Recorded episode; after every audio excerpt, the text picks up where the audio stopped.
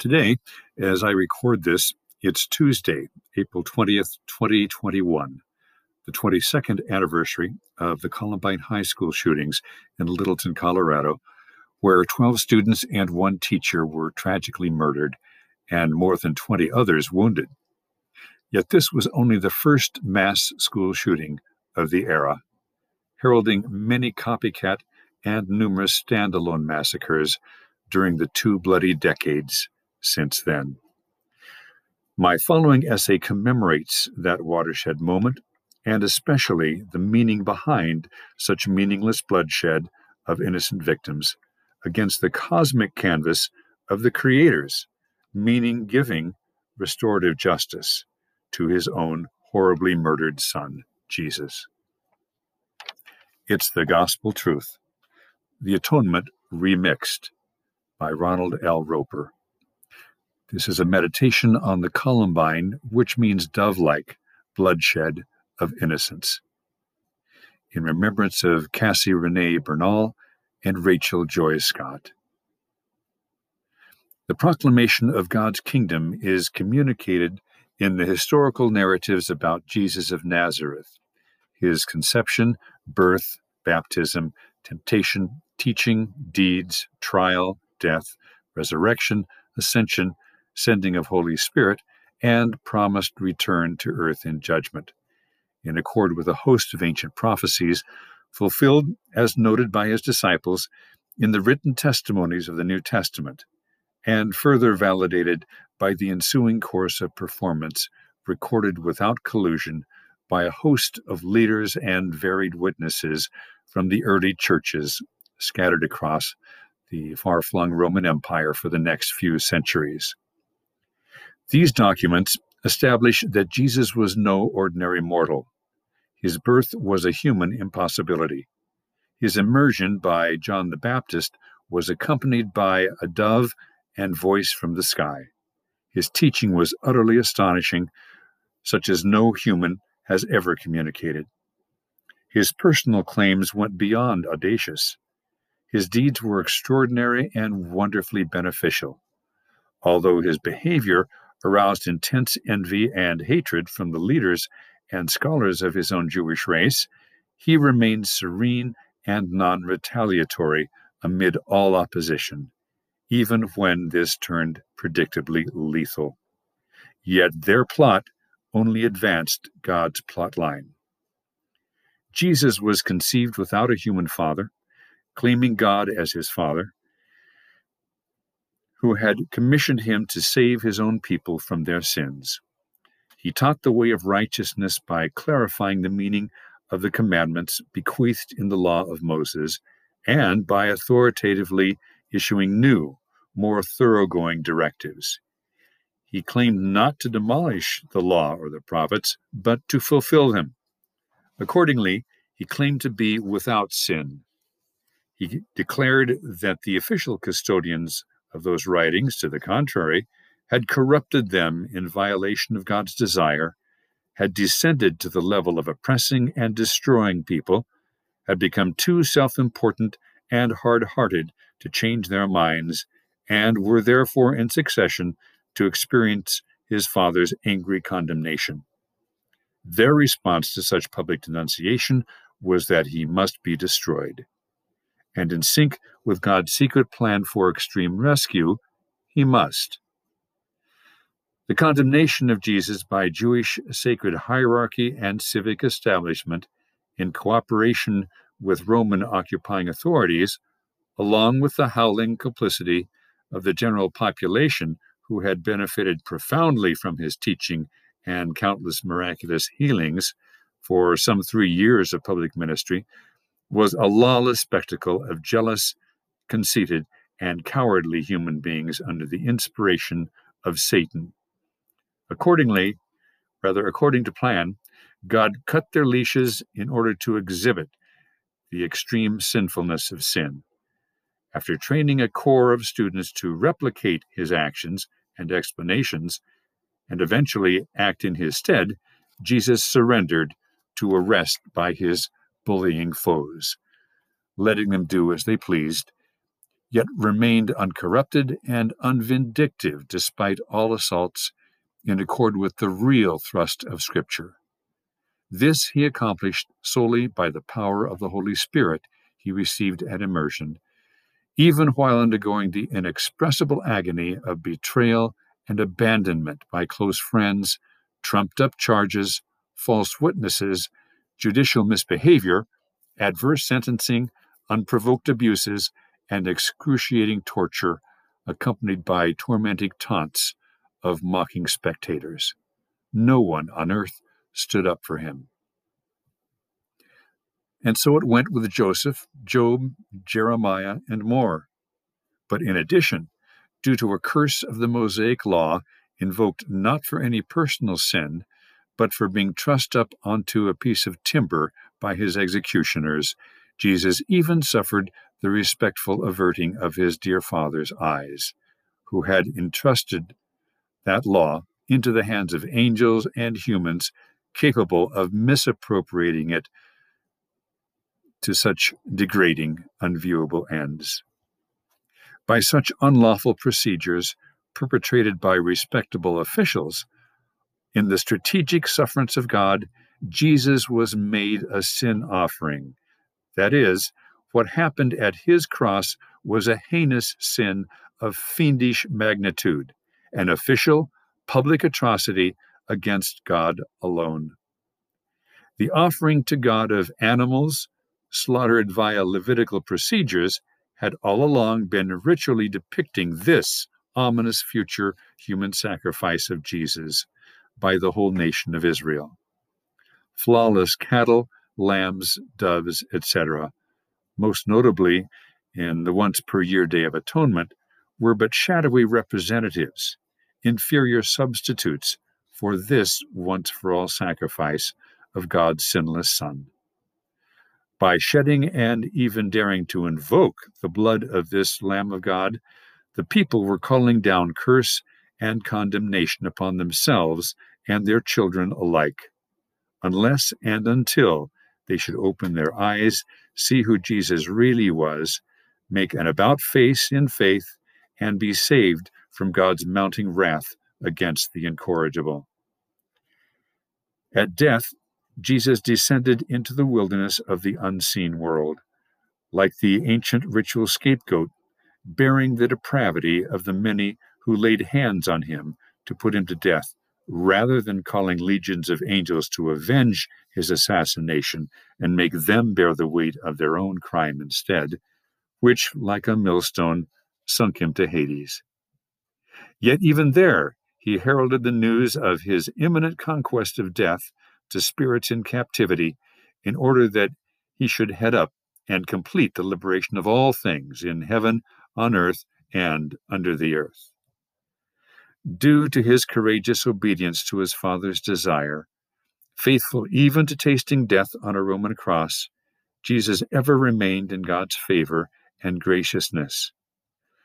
Accordingly, God did not leave his existence in the unseen, but justified him in a cosmic coup, an unparalleled overthrow of injustice, by raising him on the third day, thereby totally reversing his condemnation at the hands of the wicked and, in effect, condemning the real sin instead. By this utterly unheard of judicial action, raising up the murder victim instead of summarily dispatching the murderers for their punishing blows, God could both remain righteous and also show overwhelming graciousness to outright criminals who deserved only termination. Hence, God's own personal righteousness is most arrestingly and unequivocally revealed from heaven in his resurrecting Jesus from the dead. Equally significant is the fact that no divine justice whatever, penal or otherwise, was manifest at his cross. None. The people of Israel, blind of heart, mistakenly attributed the fate of Jesus to God's condemnation and his humiliation to God's anger. This seemed clear to them. Much rather, his wounds were their offenses. His getting strung up was their doing, their crime. his lynching was their fault. In his mortal weakness, he was still learning obedience to his father by such grueling discipline, suffering wrongful abuse and severe trials from Satan, not from God. The better to sympathize with human weaknesses, help those similarly tempted, and moderate with the ignorant and straying. By enduring and passing this divine test of painful discipline, he ushers in sustainable peace between a conciliatory heaven and an estranged planet, one offender at a time. By accepting the burden of the assault, Messiah relieved his assailants of it. By this superior service to many, Jesus achieved the justification of all who trust him. For by absorbing the mortal weight of his unjust cross, the one against whom every sin is ultimately committed, decisively renounced his messianic entitlement to condemn them then and there, but absolved them at the cost of his own life instead. A bittersweet exchange, for he came to save, not to damn. By not saving himself from their fatal piercings, he prepared the way for his Father to act on appeal from heaven in supervening justice instead. This is the righteousness of God that could only become historically visible by the peerless faithfulness of this man of sorrows. This was the Heavenly Father's covenantal response to the deadly plight of his trustworthy earthly partner in covenant, his suffering servant, and a spelled resurrection. This inaugurated the celestial reward of the just one. By his titanic labors throughout his entire life, he procured the inheritance of the whole universe and the preeminent title, Lord of all. This is why we should gain from his reward. His plight justified our right. In accord with the divine justice spelled out in the law, prophets, and psalms, the victim was overcompensated for his suffering of abuse and received the victor's wreath, a transcendent reward of glory that far outweighs his anguish. Thus Jesus became a ransom in exchange for many. Satan in his perennial folly, thirsted for the blood of his rival for the kingdoms of earth, and God, in his age long wisdom, paid him his price. Accordingly, although by one offense of one person, Adam, who yielded to Satan's ploy, the whole human race was banned uh, from the tree of life and ineluctably dies, yet by the obedience of one person, the second Adam, who yielded to Satan's play, the one just award of immortal life is made available to Adam's descendants in the overflowing gift of the Holy Spirit. Thus the Father and the Son, in a fair battle, also of wits, outflanked the adversary and conferred their kingdom of righteousness, peace, and joy on all who trust this message commencing the steady overturn of Satan's predatory regime. The towering enormity of evil that one nation invested to pierce their own king paid massive dividends of good for all nations without discrimination. What the Jewish hierarchy meant for evil to one man, God meant for good to all mankind. The imperial plan of the deity more than routed the imperious plot of the devil, whose coup, rather whose cup of affliction Messiah drank amenably, valiantly to the dregs. By the Lord strategizing the lifting of his shepherd boy on a cross, indirectly, benignly striking him a coup de grace that scattered his flock, and by his innocent servant lifting the load imposed by the many who committed the felony of taking his life, and further, by God coming to his rescue via the supreme justice of lifting him in turn from among the dead, all humanity is now being drawn back to God through Jesus, the Messiah of Israel, now become Lord of all. This weighty story is itself invested with the gravitational force to draw people back to God in love and loyalty.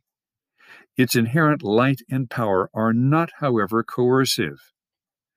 Those whose activities are vicious may resist this sun by their own inherent power as satellites reflecting God's image, exerting their residual gravity to deflect his inviting rays and court disastrous collision and outer darkness.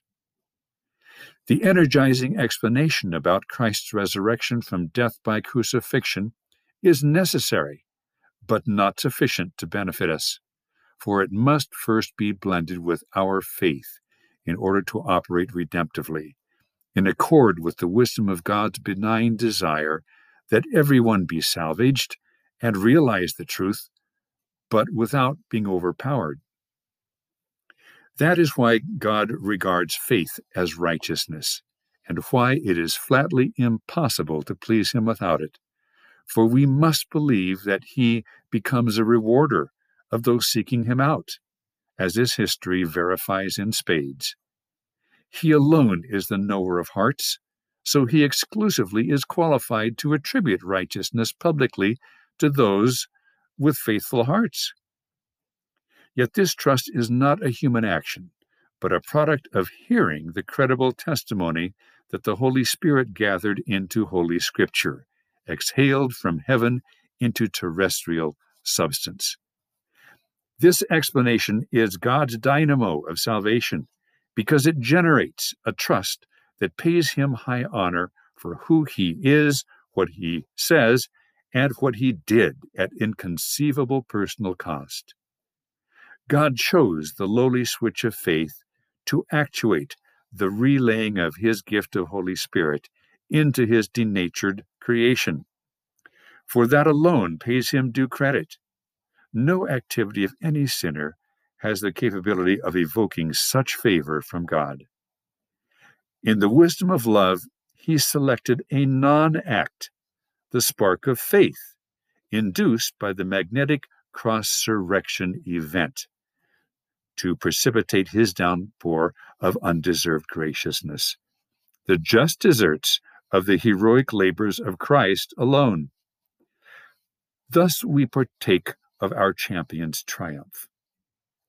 That nuclear moment contained the potency to conciliate the whole world to God, for it proved dramatically that when push came to shove, God laid aside his sole supreme right to account their sins to the many who conspired to nail up his precious Son. That is why we can officially urge every person to be conciliated to God. The attested fact that Jesus, who was demonstrated to be God's chosen Messiah by his authoritative teaching, extraordinary powers, innocent conduct under appalling affliction, and ultimately rising up from the grave itself, in spite of affronts and insults, still refused to avenge himself and destroy those who were thereby proved to be in the wrong all along, poignantly reveals that God had never nurtured hostility toward the wayward, but was ever ready, in fact, eager, to pardon and accept his alienated creatures back into irenic, loving relationship. However, by the logic of traditional justice under the sun, the conspirators of their Messiah's crucifixion had nothing better to expect than their own frightful execution for treachery and treason. They were not clement. Could God be? Yet against all odds, flying in the face of vengeful traditions, this history of a cross in indissoluble connection with the resurrection depicts graphically the authentic path for seeking peace.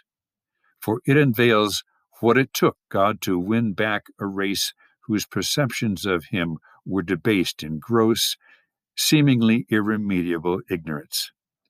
Astonishingly, God, in effect, appeased, placated, and pacified our belligerent species movingly showing that he was more than willing, in fact, passionate, to sacrifice his own due honor and sovereign prerogatives as the lawmaker, holding nothing back, even to the extent of covering strings of sins for multiplied generations, if it meant drawing his deluded yet beloved creatures out of the webs of Satan.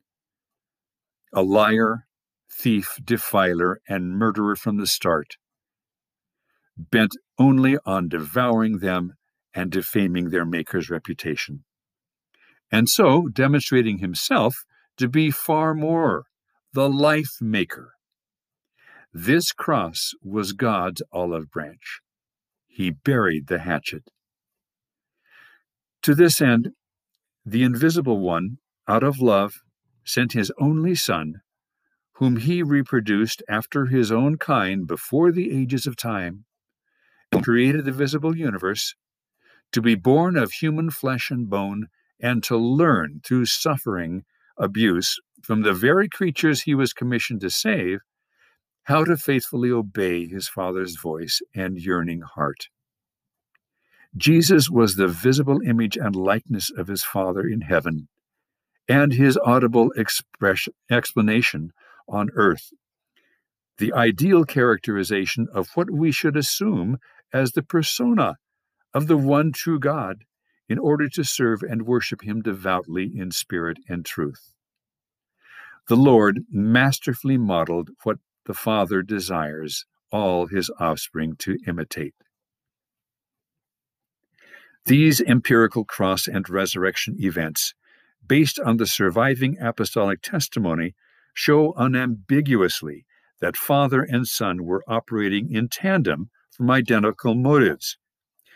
The visible Son rendering a sterling portrayal of the core character of his imperceptible Father, teamwork to perfection.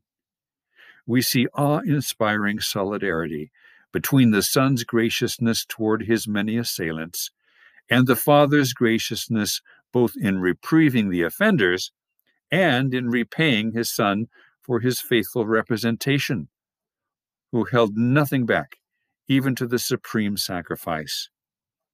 Only the magnitude was different. In return for the strenuous labors of his withering soul, Jesus reaped a gigantic overcompensation that beggars description. As spoils of his victory, he received vastly in excess even of his own investment as the only born Son of Deity. Indeed, he had emptied his very self, the full contents of his identity, love, graciousness, truth, out of his native divine form and was deposited essentially into the form of a virtual slave in human fashion, the firstborn son of a humble virgin of David's royal lineage. Yet his reward can scarcely be regarded as earnings or payment for all that. It can be described fairly only as spoils, booty, winnings, an incomparable prize.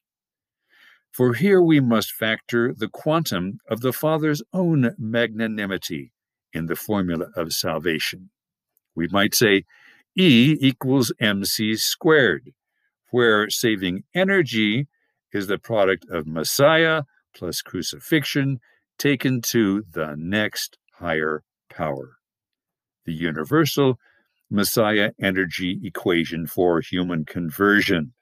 We might say whimsically, we are converted by hearing of the Father's public restorative justice that raised his Son from the humiliated estate decreed by vicious men who, happily, were not given the last word. The authentic judicial decree of Heaven's Supreme Court, in answer to this malfeasance, was graciousness and peace, not wrath and war. Satan squandered his energies on torturing his rival to a bloody pulp, flaunting shamelessly his imagined triumph. In starkest possible contrast, the prodigal son in consummate emulation of his Father, spent his all with lavish munificence on turning enemies into friends. That blood red cross was God's white flag and peace offering to draw us near his awesomely wholesome self without reprisal. To be sure, it was God Himself who had purposed Messiah Jesus to be a protective shelter around the sins of the whole world through the faithfulness of His upright existence, figured in His blood. In fact, it was precisely this superlative innocence of impassioned obedience that rendered His Son's outrageously shed blood so precious in His Father's sight that it moved Him to erupt in utterly unprecedented public justice, not only to raise him up again from the dead, now immortal, but also to raise him higher yet, even to his own right hand of sovereignty, authority, honor, glory, might, and more. Such an act has no equal in history or in heaven, before or since. His blood spoke better than that of upright Abel, he pled pardon for the Romans who stripped him naked, crucified him, and cast lots for his garments. Thus, our protection from God's emergent anger comes via our emancipation from its cause. This is participatory atonement. Most momentous for our present experience the Holy Spirit is the divine active agent that tears down our string of sins. The wrongful pouring out of the blood of the Anointed One was more than atoned for by the rightful outpouring of God's anointing Spirit in extravagant repayment. When Jesus, as chief priest, sat down on the throne of his Father in heaven, his affectionate protective covering of our spiraling strings of sin was complete. The circuit of God's rectifying plan was closed, and fresh power started surging directly back into His ailing creation to graciously transmit revitalizing healing and wholesomeness to a failing humanity. The blood loss of God's Son was the inestimable gain of Adam's children. Not because it was right in any sense, but precisely because it was dead wrong. This is the lasting legacy of Messiah's ordeal of abuse for us, dying for our sins and getting requited superabundantly by a superior justice that reversed his voluntarily accepted doom. Thanks be to God for this indescribable gift of spirit that He promised. The inner spirit of the law, to be sure, was graciousness and truth. This justice demands, this alone satisfies God. This only Jesus offered, even to the dread cross. By this sign he conquered. The obedient boy must be killed or the Father's transcendent resurrectionary justice must lay dormant forever, along with all its overcompensating redemption for the cosmos. The secret is out. But that's not all. God's holiness, that is, his life making wholesomeness, that stems the tide of death dealing decadence, was also defined in that resplendent event of restored fortunes. That's because Christ's rightful reward um, entailed the gift of that Holy Spirit. This vivifying power from on high was poured out on the day of Pentecost as a security deposit to confirm our own inheritance of allotments on the future new earth. We have a right to become children of God only because, because his son had a right to have seed royal so when he was cut off peremptorily from the land of the living, God overcompensated him royally. It's all about him. All who join his body by faith are born above as naturalized citizens of the New Jerusalem, which means inherit shalom. Being readied for those who love him. Even now, his spirit of wholesomeness brings miraculous, creation restoring power and other benefits of sonhood in the wake of Christ's self sacrifice, therein substantively defining holiness by its manifold expressions through us. However, the ultimate measure of a salvation of such proportions is our getting to become participants of the divine nature, partaking of God's own virtues and destiny, heirs with Christ forever, to freely enjoy the vernal aurora of a repristinated world. To reiterate this gripping logic of how sin gets vanquished, Jesus, the Messiah of one small nation, literally took on the burden of its many crimes against himself. Yet God's Son was also unimpeachably sinless. So when they literally took him down in disgrace, God Himself literally took him up in grace from the grave, again and decisively acquitted him, awarding him rightful damages. Yet astoundingly, he was vindicated without vindictiveness or damage to that guilty assault team. Rather, by means of breaking open the treasuries of the celestial order, even God's own uncreated nature, he put unheard of graciousness on public display by way of open hearted invitation to all comers. This modus operandi, amazing grace, achieved the breakthrough that succeeded in conciliating not merely the nation of Israel, for that would have represented far too small a return on Christ's career investment in the form of a humble, humiliated slave. All nations, in fact, the whole inhabited world, its human culture, plus the marred creation order itself, were lovingly swept up when God threw his arms around his mangled child in regenerating embrace. Jesus' faithful obedience, the force, his cross, the Archimedean point, God's public justice, the lever, Messiah's death, the trigger, his resurrection, the outburst of vindication that exalted him to the highest heavens, Pentecost, the celestial rebound of the spirit of sonship, lifting the earth in a rising tide of liberation out of the entwining bonds of slavery. Still, that's not the whole story.